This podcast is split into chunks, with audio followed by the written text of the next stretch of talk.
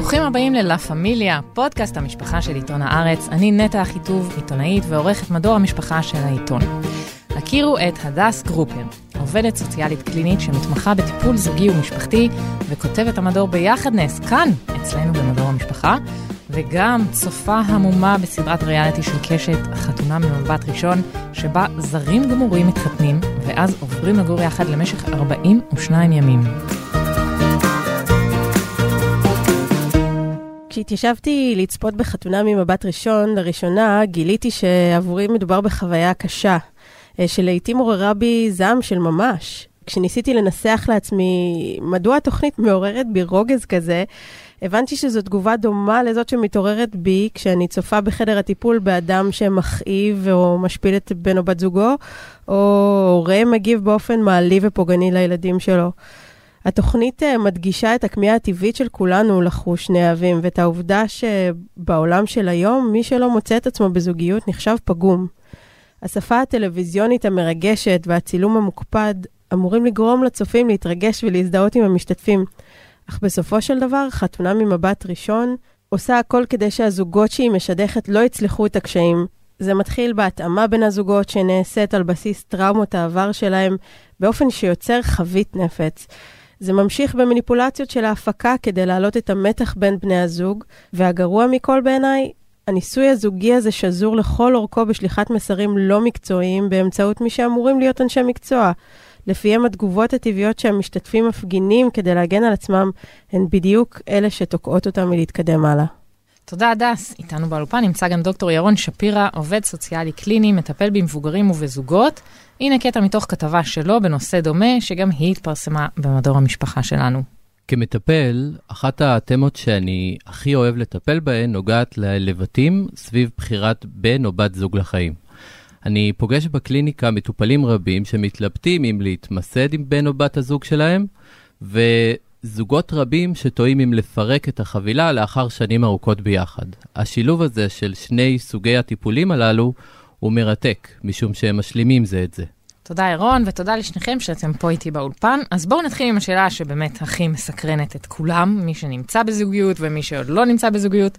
איך בוחרים בן או בת זוג שיסבו לנו הכי הרבה אושר? אני חושב שאושר זאת מילה קצת גדולה לשים על uh, בן זוג לאורך זמן. בן זוג שהוא מתאים, הוא בהחלט יכול למלא חלק מהצרכים שלנו ולהעלות את ה-well-being שלנו. אגב, כמו כל מערכת יחסים uh, משמעותית.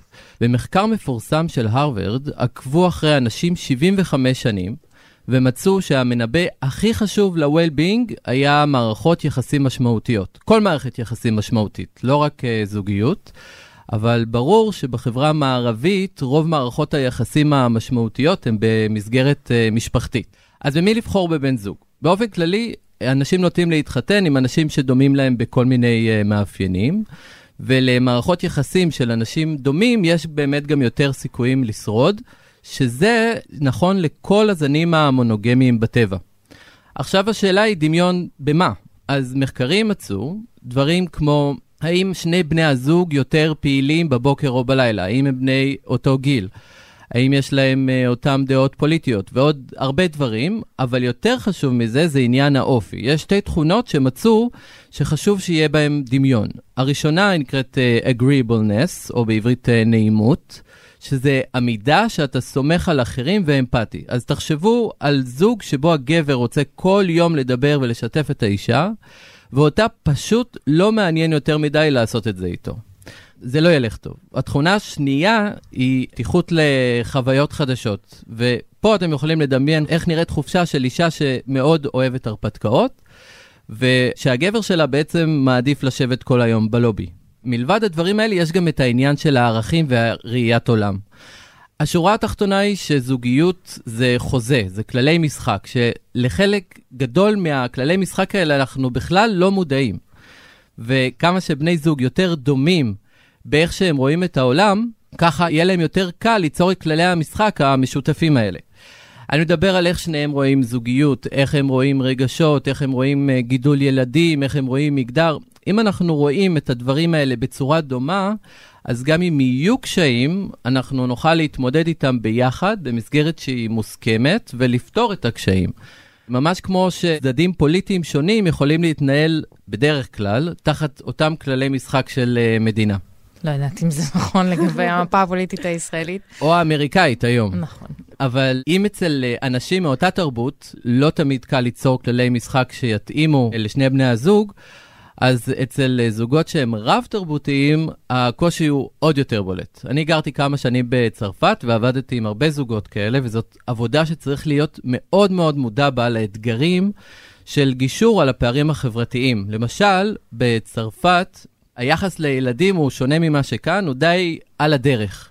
בניגוד לאיך שזה אצלנו ואיך שזה בארצות הברית, שילדים זה די המרכז של המשפחה. תחשבו על לבנות מסגרת משותפת עם מישהו שרואה ילדים בצורה שהיא כל כך שונה מכם. אז דייט ראשון, אני שואלת אותו, איך אתה רואה את גידול הילדים? על הדרך או כמרכז חייך? אני לא יודע אם דייט ראשון או uh, דייט אחרון לפני שמחליטים להתחתן, אבל בהחלט כן, אני חושב שצריך לשאול על כל השאלות הכי הכי קשות, ולא להתבייש. צריך לשאול איך הוא רואה כסף, ואיך הוא רואה גידול ילדים, ואיך הוא רואה חלוקה מגדרית. ואיך הוא רואה את עצמו עוד עשר שנים, ולראות אם אתם מתאימים. לא כדאי להתבייש, כדאי לשאול. הדס, את מסכימה עם זה? אני בכלל אה, אומרת, מי אמר שבן זוג אמור להסב לנו אושר? הקונספט הזה שאנחנו נמצאים ביחד עם מישהו כדי שהוא יעשה אותנו מאושר, או שתהיה לנו הגשמה עצמית, זה קונספט ממש חדש. הוא בין 50-60 שנה בערך אולי, קצת יותר. אז אסתר פרל, היא באמת אמרה את זה בספר האחרון שלה, היא דיברה על זה שמה שהיום אנחנו מצפים מזוגיות שתהיה, זה מה שציפינו בעבר מכמה וכמה וכמה מוסדות שונים. אנחנו רוצים שהבן זוג ייתן לנו הגשמה עצמית, ושתהיה אהבה, ושהוא יהיה שותף שלנו, ושיהיה לנו אה, שותפות כלכלית, ושיגדל איתנו ילדים, יהיה סקס מדהים 50 שנה, ואת כל זה אנחנו רוצים מבן אדם אחד. זה המון, וזה גם הרבה פעמים מה שאני אומרת לזוגות שבאים אליי. אנחנו צריכים לחשוב קצת מחדש על רמת הציפיות שלנו מזוגיות מודרנית, זה כמעט בלתי אפשרי. אני מסכימה. ובכל זאת, למה זוגות uh, מסוימים uh, מצליחים uh, באמת לחיות יחד 50 שנה ואחרים מתגרשים אחרי המשבר הראשון? אז גם יש ציפיות לא ריאליות, גם יש איזושהי נוקשות. מסוימת, והדבר שאני הכי פוגשת בקליניקה זה חוסר היכולת להשתמש ב-view of self, כלומר להגיד מה קורה לי, מה קורה לי עכשיו, אלא אנחנו פשוט מסתכלים ואומרים, אתה. אתה אשם, בגללך אני מרגישה ככה, בגללך זה קורה לי, בגללך שום דבר לא מצליח לי. וזוגות או אנשים שהם מאוד מאוד נוקשים, זה מה שאני רואה, זוגות שלא מצליחים לצלוח אנשים שיש להם קצת יותר גמישות, שמצליחים לייצר שיח אחר עם עזרה או בלי עזרה, או מצליחים אה, גם אה, לצלוח משברים, אה, או סתם ילד. אלה הזוגות שמצליחים להישאר ביחד.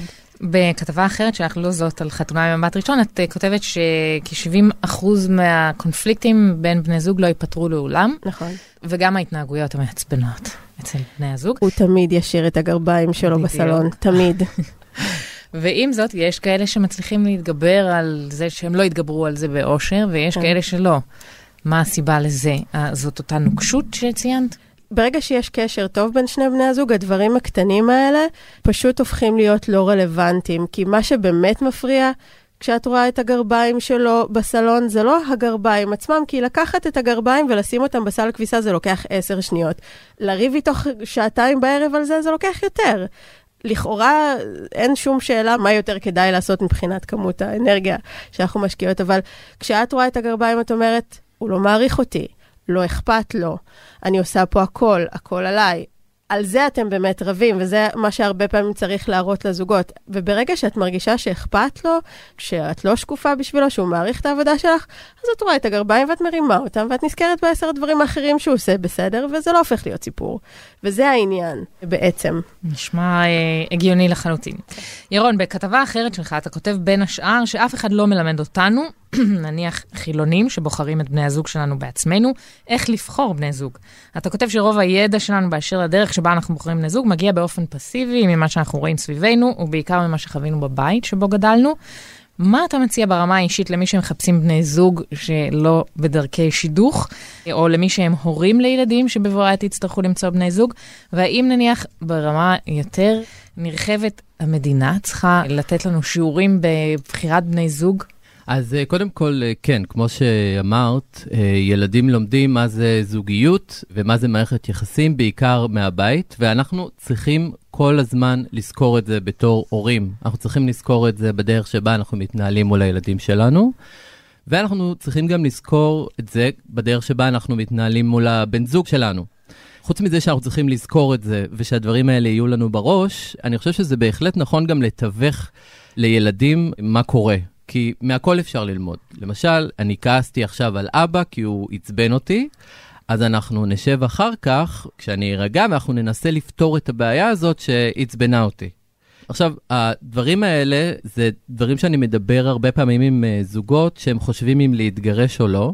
מטבע הדברים, זוגות כאלה, יש להם בבית מודל uh, זוגיות לא מיטבי, ואני חושב שזה משהו שהם צריכים לקחת בשיקולים שלהם. איזה מודל של זוגיות אני רוצה שהילדים שלי יראו. האם אני יכול להגיע עם הבן זוג שלי עכשיו למודל של זוגיות שהוא יהיה טוב, שהילד יגדל ויוכל להתפתח לזוגיות שהיא טובה. זה ברמה של הבית. ברמה המערכתית... אגב, אם אנחנו עוד דקה נתעכב ברמה של הבית, אז גם uh, חלוקת uh, תפקידים מגדריים, אם זה בני זוג הטרוסקסואלים, זה גם מאוד חשוב להראות לילדים. כל דבר גם ש... גם אבא שוטף כלים, וגם uh, אימא קודחת חורים בקירות. ילדים לומדים מהסתכלות, ממה שהם רואים, ממודל אישי. מה שאנחנו נעשה זה מה שהם יראו, וזה ערכים והנורמות שהם יפנימו. אז בקשר לרמה המערכתית, בשביל להיות בזוגיות טובה, אתה צריך, קודם כל בשביל לבחור בן זוג, אתה צריך להכיר מי אתה, להכיר את עצמך, מה עושה לך טוב, למה אתה זקוק, במה אתה מאמין. אני חושב שזה לא המקרה לגבי חלק גדול מהאנשים שמחפשים זוגיות. אז יובל נוח הררי אמר משהו שאני אוהב. הוא אמר שאנחנו כל כך לא מכירים את עצמנו, שברגע שאנחנו נספק לאלגוריתמים מספיק מידע עלינו, אז הם יוכלו להצמיד לנו בני זוג בצורה יותר טובה ממה שאנחנו נוכל להצמיד לעצמנו. האלגוריתמים האלה הם לא יצטרכו להיות יותר מדי טובים, הם לא יצטרכו להכיר אותנו יותר מדי טוב, כי אנחנו מכירים את עצמנו כל כך לא טוב. ברגע שאנחנו רק נספק להם את המידע, הם יוכלו לעשות את זה בשבילנו בצורה הרבה יותר טובה. זה מזכיר לי את אה, אופן השידוכים בהודו, זה לפי מפות אה, נומרולוגיות וכוכבים ומזלות, והם בטוחים שזה עובד, וייתכן שהם אכן צודקים, ואנחנו כל הזמן הזה טועים. הדס, יש לך מה לומר על זה, על שיעורים בבחירת בני זוג? איך מלמדים את זה? איך לומדים את זה? האם המדינה צריכה להתערב בזה? אני לא יודעת אם יש לנו כל כך ברירה. אף פעם לא שמעת את, אני בחיים לא אבחר מישהו כזה יותר, ואז הבן זוג הבא שלך הוא נראה משהו אחר, אבל בעצם זה אותו סיפור. אני לא יודעת כמה ברירה יש לנו באמת באיך שאנחנו בוחרים. אני חושבת שיש משמעויות עמוקות יותר למה שאנחנו מחפשים בבני זוג. דוקטור אה, הנדריקס, נכון? שמפתח שיטת האימאגו. התיאוריה שלו זה שאנחנו תמיד מחפשים בן זוג שיעזור לנו לרפא איזשהו פצע שיש לנו מהילדות, או ביחסים עם ההורים שלנו הרבה פעמים. אז הרבה פעמים, גם אם אנחנו לא רוצים לבחור אבא נוקשה וביקורתי אה, כמו שהיה לנו, אנחנו הרבה פעמים נמצא אותו, גם אם אנחנו לא חיפשנו. שזה מה שכתבת על חתונה ממבט ראשון, שבעצם השידוכים שם ממש אה, ישבו על הפצעים של המשתתפים, ולכן אולי זה נועד לכישלון מראש. או לא לכישלון מראש, אבל לכן המשתתפים הביעו התנהגויות מסוימות של הגנתיות. אני מסכימה לגמרי שאנשים האלה יכלו לבחור אחד את השני גם בחוץ. התאמה מהבחינה הזאת היא נכונה עם ארקוט ואמיתית. כי אנשים באמת הרבה פעמים אה, בוחרים את זה, את הדבר שיאתגר אותם, את הדבר שייתן להם תיקון. פשוט לא היה שום סיכוי לכזה דבר להצליח בתור סיר הלחץ שהוא חתונה ממבט ראשון. יש לזה אפס אחוז להצליח בעיניי. אם אה. אנחנו כבר uh, בנושא הזה, יש בך איזשהו כעס מקצועי כלפי אנשי המקצוע שלקחו בזה חלק, ו- וממש דחפו את היד לתוך הפצע המדמם של המשתתפים וערבבו אותו חזק חזק. אני באמת רוצה להאמין שזה לא מה שהם רצו לעשות. אני באמת רוצה להאמין שאנשים שלקחו חלק בהפקה באמת חשבו שהם אה, עוזרים להראות משהו לגבי איך מוצאים זוגיות ואיך זה נראה ולגרום לכולנו להתרגש ולהזדהות. אני חושבת שזה מדבר משהו את, את הטלוויזיה יותר מאשר את אנשי המקצוע עצמם. אני לא פגשתי איש מקצוע שמחכך את ידיו, כמו זה אומר, אני הולך לעשות למישהו רע, זה... אתה לא נהיה מטפל בשביל זה. אם נמשיך עוד טיפה להתעמק בענייני זוגיות והצלחתם או כישלונם, אם אפשר לקרוא לזה ככה, ב, כן, בצורה מאוד מאוד uh, שרירותית. אז uh, בשנות ה-90 של המאה הקודמת פיתח החוקר האמריקאי ג'ון גוטמן מודל לניבוי הצלחה בנישואים. הוא הצליח, זה מדהים, לנבא 94 אחוז, כלומר הוא טעה רק ב-6 אחוזים מהמקרים, אלו מהזוגות שהוא ראיין בתחילת הזוגיות שלהם יישארו ביחד גם אחרי שלוש שנים, ואחד המשתנים שהוא מצא זה ההתאמה ביניהם לרגשות שליליים, שזה החלק המעניין. זאת אומרת, אם האנשים ראו עין בעין את הרגשות השליליים, או איך להגיע לרגשות שליליים, אז הם הצליחו להישאר. לא הצליחו, זו מילה נוראית לזוגיות, הם נשארו ביחד כעבור שלוש שנים. אתם רואים את זה בקליניקות שלכם? זה כלי שהוא טיפולי מבחינתכם? כן, ברור. זה ממש הליבה של התהליך הטיפולי. ללמוד. אני רואה את התהליך אה, של טיפול כתהליך של למידה, שבה אנחנו, בהמשך למה שאמרנו קודם, שבה אנחנו לומדים על עצמנו, ואנחנו לומדים על הבן זוג שלנו, ואנחנו לומדים איך אנחנו מגיבים לרגשות, איך אנחנו מגיבים, איך הבן זוג שלנו, ומה ההתאמה בין uh, שתי הדברים האלה. כשאין התאמה ואין מודעות לזה שאין התאמה, זה יכול להיות מצב נוראי, אני רואה את זה כל יום אצלי בקליניקה. זה יוצר המון תקיעות, זה יכול ליצור ריבים uh, נוראים, כמו שהדס uh, כתבה במאמר, והארץ. זה נראה כאילו כולנו מדברים באותה שפה, אבל בעצם כל אחד מאיתנו מדבר שפה שונה, ואנחנו לא יודעים שאנחנו מדברים אותה שפה, ומה שאנחנו עושים בטיפול זה ללמוד מה זה השפה הזאת שאנחנו מדברים, ואיך אנחנו יכולים לדבר עם מישהו שיש לו שפה אחרת, ואני רוצה לתת אה, דוגמה לזה. שזוג שאני חשבתי עליו, שהבעל, כל פעם שהוא הרגיש אה, קצת אה, חוסר שביעות רצון, קצת חוסר שביעות רצון, אז הוא מבטא את זה, הוא נראה עצוב והוא לפעמים קצת מקלל. כי זה מה שהוא רגיל. כשהוא עצוב, אז הוא מקלל. אבל האישה, מבחינתה, אם מישהו נראה עצוב, אז וואלה, קרתה פה איזה קטסטרופה. כנראה שהוא ממש אומלל, ואם היא רואה את הבן זוג שלה והיא חושבת שהוא ממש אומלל, זה יכול ממש להציף אותה כל הזמן. היא תחיה במצב שבו היא כל הזמן מוצפת מזה שהבן זוג שלה אומלל, והיא תהיה בעצמה בסטרס. הבן זוג שלה, הרי מבחינתו, אם מישהו מבטא סטרס, אז זה לא נורא, אז הוא לא יבין שהיא במצב ממש רע מזה שהוא היה בכלל במצב עצוב. וזה יכול לגרום ללולאה כזאת שיכולה להיגמר ממש רע. אז במצבים כאלה אנחנו מפתחים מודעות לשפה של כל בן זוג. ואנחנו מנסים להבין, אוקיי, ברגע שהוא מתבאס, האם זה נורא, האם הוא מבקש ממך משהו, או שפשוט הוא סתם משהו קצת ביאס אותו והוא לא צריך שום דבר ממך. זה נשמע קל, אבל זה לא, כי אנחנו ממש חווים את זה ככה, אנחנו ממש חווים שהבן זוג שלנו הוא אומלל, וזה לא משנה שהוא יגיד לנו שהוא לא אומלל. אז זה לוקח זמן לפתח את המודעות הזאת, כל פעם להבין מחדש, אוקיי, זה נראה כאילו שהוא אומלל, אבל בעצם הוא לא צריך ממני שום דבר, הכל בסדר, זה קצת משהו קטן, ויהיה בסדר. הדס, איך זה עובד אצלך בקליניקה? זה כמו חדר כושר לרגשות, אנשים באים ואנחנו לאט לאט מתחילים לפתח גם עמידות וגם קצת אה, הבנה ומודעות של מה הם רגשות, איך אני חווה אותם בגוף, העובדה שהם בעצם יותר סימן גופני ומה שאנחנו חושבים עליהם אחר כך זה אינטרפטציה, זה לא הפוך. וגם uh, הרבה פעמים צריך להגיד לאנשים, ממש לעשות איזשהו משהו שהוא כמעט, uh, לא יודעת, uh, פסיכו-חינוכי, למשל להגיד לאנשים שכעס זה מכל הרגשות הרעים, ויש לנו יותר רגשות רעים מרגשות טובים, אז כעס הוא הרגש שהכי כיף להרגיש אותו, ולכן רובנו כועסים כל הזמן, כי מי רוצה להרגיש בודד, חרד, עצוב, מושפל? לא, עדיף לכעוס. כי כעס זה רגש מאוד מעורר, ואנחנו חשים שאנחנו צדקת הדרך, ואתה אשם ולא אני. אז ממש להראות לאנשים איך כעס הוא השער לכל שאר הרגשות, והכל יושב מתחת. חלק מאוד נכבד מהעבודה זה להראות לאנשים איך את כועסת, איך אתה כועס, מה יש מתחת לזה. זה ממש, כמו שירון אמר, זה ממש, זאת העבודה הטיפולית בעצם. אז אנחנו נכנסים לאזורי הטיפים uh, לזוגות, uh, אבל uh, אולי ניגש לזה מתוך כתבה שלך, שכתבת שניתן ליצור אהבה גם אם לא הייתה התאהבות בהתחלה, ומה שמעיד על כך בין היתר זה הנתון הבא, ששביעות הרצון המדווחת מנישואים שהתחילו משידוך, עולה על זו של נישואים שהתחילו בבחירה חופשית. אז מה אנחנו יכולים ללמוד מזה בעצם, ואיך אפשר ליצור את אותה אהבה, גם אם לא הייתה התאהבות, או אם ההתאהבות דעכה? הרעיון הזה שהתאהבות זה חלק הכרחי ותנאי בשביל לבנות נישואין, בשביל להכיר בן זוג, זה עניין ממש חדש. כמובן שתמיד אנשים התאהבו לאורך ההיסטוריה, אבל אף פעם זה לא היה התנאי לנישואין. והיום אני חושב שהתאהבות זה איזשהו משהו שכולם אה, שואפים אליו. הרבה פעמים זה אפילו נהיה ממש התנאי היחיד לנישואים כשדברים אחרים לא מתקיימים. אני חושב שזה רעיון ממש רע. כי התאהבות זה דבר לא יציב, כמו שרובנו יודעים, נראה הוא לי. קצר מועד. הוא קצר מועד והוא לא צפוי. הדבר היחיד שצפוי בהתאהבות זה שהיא תיגמר.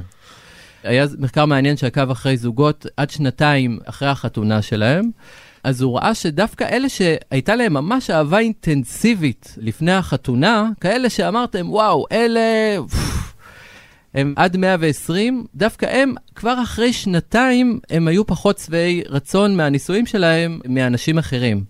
שפחות היו מאוהבים בצורה כל כך מטורפת, ואני חושב שזה מגיע מאיזושהי התפכחות. כאילו, ברגע שההתאהבות נגמרת, נשאר שם איזה בן אדם, שאנחנו לא שמנו לב, אבל הוא רק בן אדם, ויש לו uh, דברים טובים ויש לו דברים לא טובים, וזה כואב, זה יכול להיות כואב ונורא נורא מתסכל.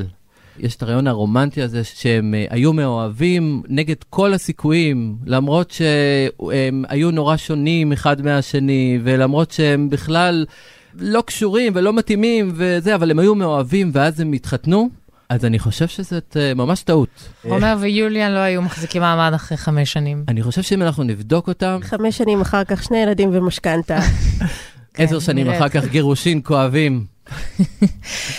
יש מחקרים שמראים שזוגות שמדברים על הבעיות שלהם, יש להם סיכוי גם לחיות ברווחה נפשית יותר גדולה וגם להישאר יחד. זה משהו שאת אומרת למטופלים שלך בקליניקה, תדברו על הבעיות ביניכם. מה הבעיה? פשוט שבו ותדברו. עזבי אותך מלדבר על הבעיות בקליניקה. מחקרים מראים שזוגות שיושבים בערב עשר דקות ומספרים אחד לשני איך היה היום שלהם, חווים שביעות רצון הרבה יותר גבוהה. זה אפילו לפני לדבר על הבעיות, כי לדבר על בעיות זה קשה.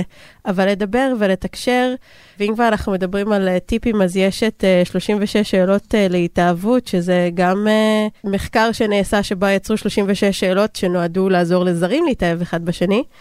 והרבה פעמים אני שולחת אנשים שנשואים עשר שנים עם בקבוק יין והשאלות האלה, והם מגלים אחד על השני דברים חדשים לגמרי. אז כן, כל תקשורת שהיא, היא טובה. מדהים. Mm-hmm. איזה יופי. זה עשר דקות, זה משהו שכל אחד יכול לעמוד בו. נכון. אני חושב שזה מאוד מתקשר למה שדיברת עליו קודם, על זה שיש לנו ציפיות מאוד מאוד גדולות מנישואין היום. אנחנו תולים על זה כל כך הרבה, ומצד שני, אנחנו, מחקרים מראים שאנחנו משקיעים בזה הרבה פחות זמן ואנרגיה. מאשר בקריירה שלנו, למשל. למשל, מאשר בקריירה שלנו. אז העצה היא מאוד פשוטה. אתה רוצה שהנישואים שלך יעבדו, אתה רוצה שאתה והבן זוג שלך לאורך זמן תמשיכו לדעת מי אתם, אז תשקיע את הזמן ואת האנרגיה. התחלנו עם אה, חתונה ממבט ראשון, ובין השאר גם עם הנרטיב שכולם חייבים להיות בזוגיות, שזה יעד, זה מאוד מאוד ישראלי. הדבר הזה זה כמובן חשיבה אה, מאוד מלחיצה. מה דעתכם על זה, על השיח המאוד אה, לוחץ זוגיות שקיים פה בישראל? צריך להבדיל פה בין שתי דברים. יש לנו איזשהו צורך ביולוגי בקשר משמעותי, גם כשאנחנו ילדים וגם כשאנחנו מבוגרים. אני חושב שזה ממש צורך ביולוגי וזה חלק מהותי מהפוטנציאל שלנו בתור uh, בני אדם. עכשיו השאלה היא, האם אני בעצם רוצה זוגיות? אז בחברה שלנו מאוד קשה, אני חושב, בגלל שזה כל כך הנורמה, בעיקר בישראל, שהקשר משמעותי שלך הוא במסגרת המשפחה, בתור בן זוג ובתור uh, הורה וילד. אני חושב שקשה למצוא את הקשר הזה, אפשר, כמובן, אבל אני חושב שזה, אני באמת רואה מניסיון של מטופלים שלי שניסו לעשות את זה, נורא קשה, כי זה הנורמה וזה מה שכולם עושים, וקשה למצוא אנשים שרוב הליבידו שלהם לא מושקע במערכות יחסים האלה.